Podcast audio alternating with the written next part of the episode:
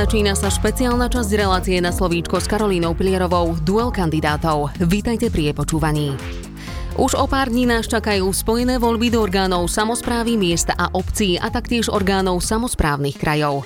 Vo vysielaní BBFM rádia a vo volebných vydaniach relácie Na slovíčko venujeme špeciálnu pozornosť práve komunálnym voľbám Banskej Bystrici, respektíve voľbám primátora mesta. O post primátora sa v tohtoročných komunálnych voľbách uchádza celkom 6 kandidátov. Podľa prieskumu agentúry ako pre BBFM rádio a portál bbonline.sk, ktorý bol realizovaný od 29. septembra do 5. októbra na vzorke 800 dospelých obyvateľov s trvalým pobytom v Banskej Bystrici, by súčasného primátora Jána Noska volilo do funkcie hlavy mesta 72,3% voličov v Banskej Bystrici a na druhom mieste skončila s vyše 19% hlasov nezávislá kandidátka Diana Javorčíková. Práve na základe tohto prieskumu sa dnes proti sebe postavia najsilnejší dvaja kandidáti Ján Nosko a Diana Javorčíková, ktorí budú odpovedať na otázky z celkom 5 okruhov. Na každý okruh otázok má každý kandidát k dispozícii dokopy 6 minút na svoje odpovede. Časomieru, ktorá im bude odpočítavať čas, budú mať po celý čas pred sebou. Toľko na úvod. Pani Javorčíková, pán Nosko, vítajte u nás v štúdiu BBFM rádia. Dobrý večer. Dobrý večer, ďakujem za pozvanie. My prechádzame na prvý okruh otázok. Hodnotenie uplynulého volebného obdobia, to znamená investičné akcie, vedenie samosprávy a mestského úradu, podujatie EYOF, neúspech mesta pri projektoch mesta kultúry a ďalšie.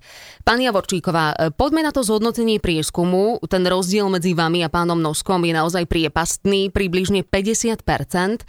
Kampaň vediete spomedzi všetkých kandidátov najdlhšie od decembra minulého roka. Predpokladám, že ste očakávali lepší výsledok.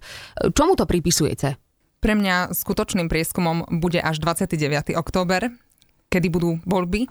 To znamená, že nerada by som nejakým spôsobom dopredu predikovala, ako dopadnú voľby a vyjadrovala sa k prieskumu. To sú pre mňa nerelevantné čísla momentálne. Čo je ale najviac zarážajúce z toho, že až 1/3 obyvateľov nechce prísť voliť, nechce prísť k urnám a možno, že to práve súvisí s tým, že sú dlhodobo sklamaní nielen s celoslovenskou a národnou politikou, ale aj s vedením nášho mesta.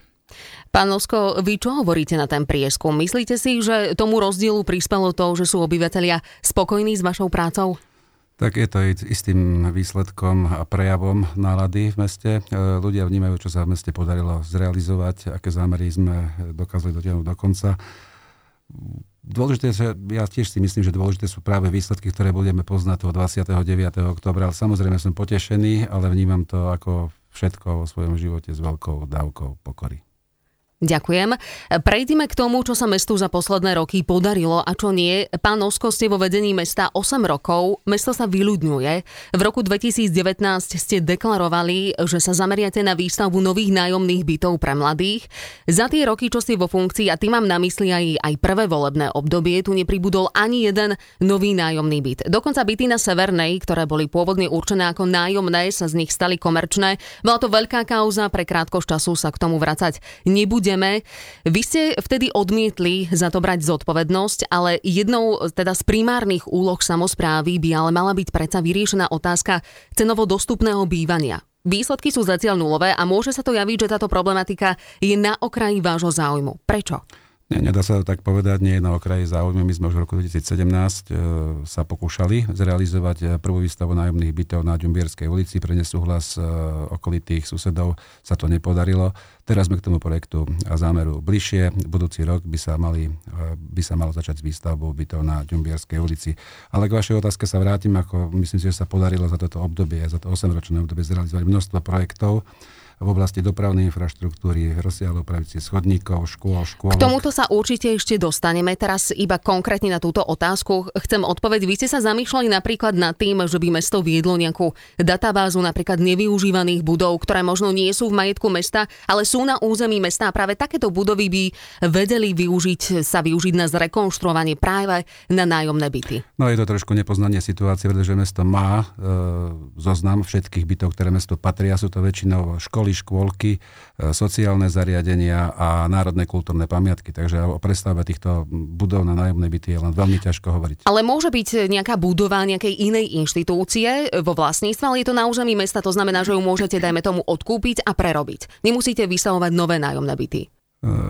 Toto je trošku zložitejšia otázka, pretože na jednej strane musí tam byť záujem zo strany vlastníka tej nehnuteľnosti odbredať. My riešime podobné nehnuteľnosti, ktoré vlastní cirkev. Hej, ale je to nie také jednoduché, pretože ten nájomný byt musí spĺňať nejaké štandardy, musí spĺňať proste cenu za meter štvorcový a pri rekonštrukciách starých budov je to komplikované, pretože energeticky je to veľmi náročné. To mi stačí, čiže nevedete aktuálne žiadnu databázu takýchto budov na území mesta? My sme mali množstvo rokovaní s vlastníkmi takýchto bytov, len bohužiaľ ako k nejakým konkrétnym výstupom z toho nedošlo. Čiže zatiaľ nie. Myslíte si, že dôvodom neposunutia sa v tejto oblasti za 8 rokov bolo možno aj to, že podľa mojich informácií nemáte vypracovaný strategický dokument na rozvoj bývania v meste, ktorý by odzrkadľoval aktuálny demografický vývoj? Strategický dokument sme mali vypracovaný do roku 2020, teraz tu máme nový stavebný zákon, máme tu nový zákon o podpore nájomného bývania, z tohto dokumentu môžeme spracovať tento dokument s poznaním teda súčasnej legislatívy, ale napriek tomu môžeme si myslíme tie byty stavať aj bez toho, aby sme tento dokument mali. A samozrejme mal by ísť tiež participatívnym spôsobom. Pani Javorčíková, ako hodnotíte vývoj bytovej politiky za uplynulé roky a môžete reagovať na to, čo tu odznelo?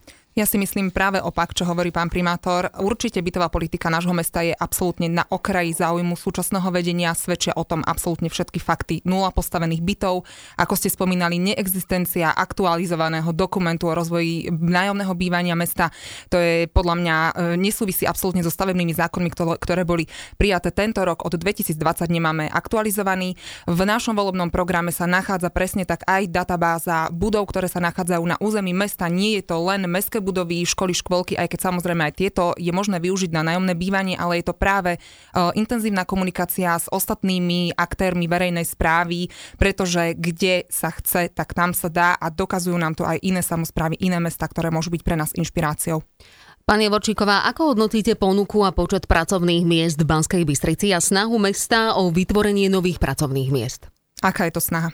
To sa pýtate pána Noska alebo mňa? To bola taká rečnícka otázka, pretože nevidím, že by som za 8 rokov súčasného vedenia prišiel nejaký nový investor, aj keď to bol taký predvolebný ťah s pánom Robertom Ficom, snaha dotiahnuť veľkého investora. Momentálne je to tak, že my nemáme žiadne pozemky, ktoré by sme mohli poskytnúť veľkému investorovi. Priemyselný park v Šálkovej je plne obsadený, je rozpredaný. Môžeme jedine spolupracovať veľmi intenzívne s Banskobystrickým samosprávnym krajom, prípadne s vládou, aby sme sem pritiahli investora do regiónu. Teraz ale nerozumiem tomu, vy pánovi Noskovi vyčítate to, že sem nepriniesol nejakého väčšieho investora. Napriek tomu vy sama tvrdíte, že nie je možné sem pritiahnuť nejakého väčšieho investora a podporujete predovšetkým malé a stredné podniky. Ja v prvom rade reagujem na to, že v 2016 nám tu bol sľubovaný veľký investor. Podľa mňa Banská Bystrica nie je priemyselné mesto, nemá na to charakter. Je to mesto, ktoré vždycky malo úradnícky charakter, administratívny a potrebujeme stavať na malých a stredných podnikateľoch. Pán Nosko, prečo sa za 8 rokov nepodarilo pritiahnuť do mesta nového investora, ktorý by dokázal vytvoriť väčší počet nových pracovných miest? V čom je problém a prečo Banská Bystrica je neatraktívna v tomto smere? Tu je treba povedať, že keď som nastúpil do prvého volebného obdobia, priemyselný park bol prázdny, nebola dobudovaná infraštruktúra, teraz je zaplnený, má vybudovanú infraštruktúru a čo sa týka strategického investora, ako som už povedal, je to záležitosť vlády rozhodnúť o strategickom území, kde sa takáto investícia môže realizovať. Rokovali ste o tom s vládou? Momentálne sme nemali s kým rokovať o takejto investícii. Za toto volebné obdobie ste nemali s kým rokovať? Nie. Prečo? Kde bol problém? Tak od roku 2020, ako je tu vláda, s ktorou máme problém sa vôbec stretnúť, to je otázka umru, míry a tak ďalej, ako tá komunikácia, môžem povedať, že je naozaj veľmi zlá. To sú posledné 3 roky, približne 2 roky. Predtým to 6-ročné vaše volebné obdobie, tam sa niečo podarilo vyrokovať? Ja sa k tej investícii zrkán nebudem vracať, ako to už opakovane zaznelo a ja som to už to vysvetlenie podal. Takže za ten prvý rok toho volebného obdobia po nástup covidu, ako to bol proste problém s niekým odrokovať strategickú investíciu. Keďže v tejto časti hodnotíme uplynulé obdobie, Banskobystričanov nepríjemne prekvapil tender na prevádzkovateľa MHD Banskej Bystrici, do ktorého sa okrem SAD Zvolen a aj dopravného podniku mesta, ktorého väčšinovým vlastníkom je práve SAD Zvolen, nikto iný nezapojil. Cena je dvojnásobne vyššia ako majú iné mestá, o 60% vyššia ako mesto v súťažných podkladoch predpokladalo. Tender trval len pol roka, čo je naozaj neobvyklé. Už sme tento príbeh počuli, ale chcem sa spýtať, prečo ten tender trval tak krátko? Bol to štandardný tender vyhlásený vo Európskom vestníku, boli trhové konzultácie, prihlásil sa jeden uchádzač, nebolo to pol roka, bolo to podstatne viac času. Metodika porovnávania cien je problematická, každá zmluva je iná. Samozrejme sú tie ceny vyššie, my sme dokázali vyrokovať zníženie ceny a samozrejme dokázali nám zakotviť zmluvné pokuty, ktoré si budeme u dopravcu uplatňovať. Takéto tendre ale trvajú naozaj aj niekoľko rokov. Mal šancu sa za takýto krátky čas vôbec nejaký iný dopravca pripraviť? Na trhových konzultáciách sa mohol objaviť ktokoľvek. Pani Javorčíková, môžete krátko zareagovať? Samozrejme, to sú také výhovorky, viete, ja keby som bola primátorka, tak samozrejme ten tender pripravuje minimálne 4-5 rokov, aby sa mal šancu nejaký iný záujemca prihlásiť a samozrejme aj technologicky pripraviť na to. Pán Nosko, mesto ale dlhé roky vedelo, kedy zmluva končí. Prečo ste nerokovali už skôr s potenciálnymi dopravcami? Hovorím, tento tender bol štandardne vypísaný v Európskom vestníku. Nebudem sa k tomu ďalej vyjadrovať. S dopravcom sú aktuálne veľké problémy. Dopravca porušuje zmluvu a mešká so splnením zmluvných podmienok už teraz, a to sú vaše slová, pán Nosko, sa hroziaca pokuta pohybuje vo výške niekoľko miliónov eur. Vy ste tieto problémy komunikovali cez vašu hovorkyňu ešte pred letom a uviedli ste, že zatiaľ akékoľvek sankcionovanie dopravcu považujete zatiaľ za predčasné. Podľa vás k dnešnému dňu takmer rok omeškania nie je dostatočný čas na uplatňovanie si zmluvnej pokuty? Nie, pretože kontrola ešte nie je ukončená, keďže všetky dopravné prostriedky nie sú ešte vybavené odbovacím zariadením, takže po jej ukončení si tú pokutu samozrejme budeme uplatňovať. A ešte taký malý dodatok. Ja si neviem predstaviť, že by sme sa dostali do situácie ako BBSK a na konci dňa by ráno nešli spoje. Takže museli to riešiť samosprávy za Banskobystrický samosprávny kraj. Takže iba veľmi v stručnosti, naozaj máte málo času. Považujete túto zmluvu za výhodnú? No, nepovažujem ju za výhodnú. Samozrejme, tá zmluva má svoje limity, proste bol to výsledok súťaže, ktorý sme akceptovali. Vy máte na to aký názor, pán Javorčíková? Lebo vy síce kritizujete túto zmluvu, tá už je ale na stole a iného dopravcu, ako pán Nosko spomínal, naozaj aktuálne nemáme. Lebo kritika je jedna vec, druhá, čo máme v aktuálnom stave na výber. Keby ste sa dostali do funkcie, vypovedali by ste túto zmluvu? Veľmi jasne vás poprosím. Nie, nevypovedala, pretože ako povedal pán Nosko, momentálne máme inú možnosť, ale dajú sa vyrokovať lepšie podmienky pre cestujúcich. To znamená, že my máme konkrétne kroky vo volebnom programe, ako zefektívniť fungovanie MHD, odstrániť súbeh autobusov, chceme zaviesť časové lístky, zvýšime frekvenciu spojov, znížime počet liniek, zvýšime počet prestupných bodov. Toto všetko sú základné veci, ktoré malo mesto už dávno riešiť, aby neklesal stále počet prepravených cestujúcich, pretože v roku 2004 to bolo 19 miliónov ročne prepravených cestujúcich, ale v roku 2019 už len 11 miliónov. To je pred covidovou dobou pokles o 8 miliónov cestujúcich ročne. Môžete krátko zareagovať?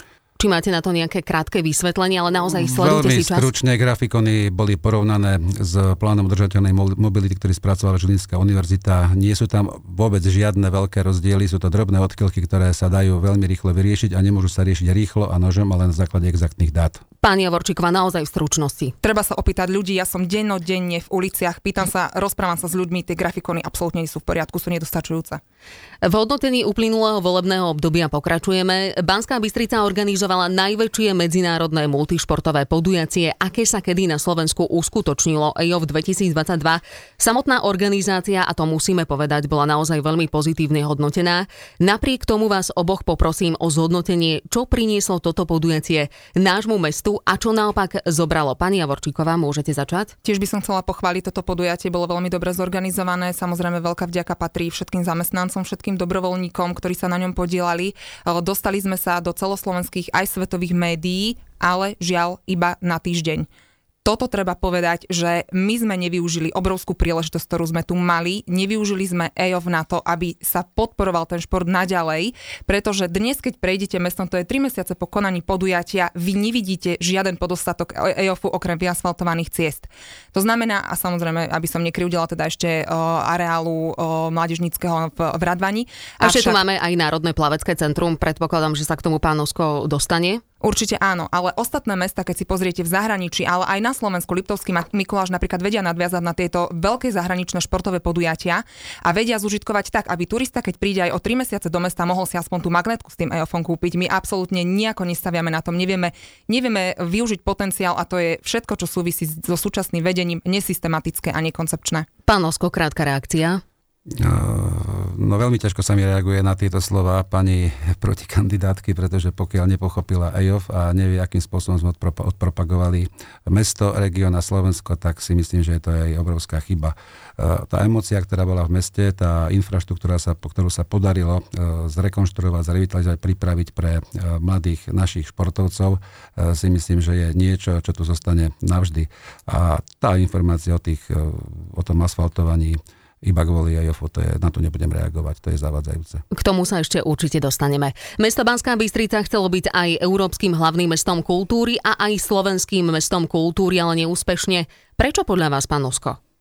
Nie vždy všetko sa dá vyhrať. Bola tam príprava, došlo k sieťovaniu rôznych subjektov, ktoré sa nachádzajú v rámci mesta zriaďovanej, nezriaďovanej kultúry. Myslím Minúta si, že sa odviedol obrovský kus práce a toto nie je premrhaná príležitosť. Myslím si, že môže to byť veľmi dobrým dôvodom na to, aby sme tento potenciál využili pri spracovaní koncepcie kultúry mesta Banská Bystrica na rok 2027. A samozrejme, už aj teraz sa nám ozývajú zo zahraničia hlasy, ktoré chcú vedieť, ako sme postupovali a ten projekt sa im jednoducho páčil. Pán Nosko, prečo bola podľa slov členov kultúrnej komisie mesta Banská Bystrica práve táto komisia obídená, čo sa týka zloženia tímu, ktorý kreoval projekty mesta kultúry? Ešte raz poprosím tú otázku. Prečo bola podľa slov členov kultúrnej komisie mesta Banská Bystrica práve táto komisia obídená, čo sa týka zloženia tímu, ktorý kreoval projekty mesta kultúry? Neviem, že by bola obídená, nemám tú informáciu. Údajne sa to riešilo aj teda na Komisii kultúry a podľa slov prvého viceprimátora Jakuba Gajdošíka ste to boli konkrétne vy, kto kreoval ten tím a mali ste na starosti personálnu otázku. No, tak s týmto nemôžem súhlasiť. Ja nevstupujem do takýchto procesov a nie. Prečo to potom pán Gajdošík povedal? Viete čo, mám pocit, že táto diskusia sa uberá trošku nekorektným spôsobom. Vy teraz ho hodnotíme. Podsúvate mi tu otázky, na ktoré ja nemôžem odpovedať, pretože neviem, kto kde, čo, kedy povedal, odkiaľ s touto informáciou disponujete. Hodnotíme aktuálne obdobie, je to aj v zápise komisie a taktiež vyjadrovali sa k tomu členovia komisí na sociálnych sieťach. Prejdeme teraz ku krátkej reakcii pani Javorčíkovej. Ja by som veľmi rada podotkla, že kultúra v našom meste je dlhodobo podhodnocovaná, svedčí o tom absolútne všetko, akým spôsobom k nej pristupujeme. My sme nemali doteraz koncepciu, zase sme Európske hlavné mesto kultúry šili horúcou ihlou na poslednú chvíľu. Tak to v podstate aj dopadlo, nemáme kultúrnu infraštruktúru, ale hlavne ja by som veľmi rada povedala poslucháčom, že ja tou kultúrou v našom meste denne žijem, chodím s deťmi a s rodinou po všetkých kultúrnych inštitúciách, ktoré sú zriaďované samosprávou, ktoré sú zriaďované Banskobystrickým samosprávnym krajom, ale aj tými nezávislými inštitúciami. Chcela by som sa opýtať pána primátora, kedy bol naposledy s manželkou v divadle, niekedy v Banskej Bystrici. Vážené dámy, až dovolíte. Pokiaľ máme pokračovať v tejto diskusii, tak ju vedme korektne. Pani Javorčíková je tu na domácej pôde. Toto je proste, pani Javorčíková nie je na domácej pôde. Toto je presne účelovo vedená diskusia, takže pokiaľ budeme sa baviť o konkrétnych normálnych veciach, o diskusii o tom, že čo sa v meste, čo je potrebné spraviť. K tomu sa dostaneme. Toto celé je zamerané na kritiku, tak túto diskusiu skutočne ako ukončím. Toto je duel kandidátov. Vy ste vo vedení mesta, pán Nosko, vy ste vo vedení mesta 8 rokov. Teraz sme pri oblasti vlastne hodnotenia uplynulého obdobia. Doteraz ste mali vo všetkých diskusiách priestor a dokonca aj v našej relácii sa vyjadriť, čo ste dokázali pre toto mesto spraviť. Toto je duel kandidátov, to znamená, toto je vaša oponentka, vaša vyzývateľka a teraz aktuálne riešime, konkrétne veci, ktoré sa udiali, možno neudiali, pretože v iných médiách, teda národných, v ktorých ste možno vystupovali doteraz, ste nemali možnosť na takéto niečo odpovedať, alebo respektíve nešli až tak veľmi do hĺbky. Pani Javorčíková, aby som to povedala, teda za celé BBFM rádio, tu nie je na domácej pôde. Okamžite, ako sme sa dozvedeli o tom, že ide kandidovať, tak pani Javorčíková okamžite končila v našom tíme. Celú túto prácu ja vediem, naozaj sa snažím robiť objektívne a kriticky voči každému kandidátovi. Takže pán Nosko, prosím naozaj, toto nemôžeme brať absolútne osobne, ani ja, čo ste práve teraz povedali, lebo ste znehodnotili práve moju novinárskú prácu.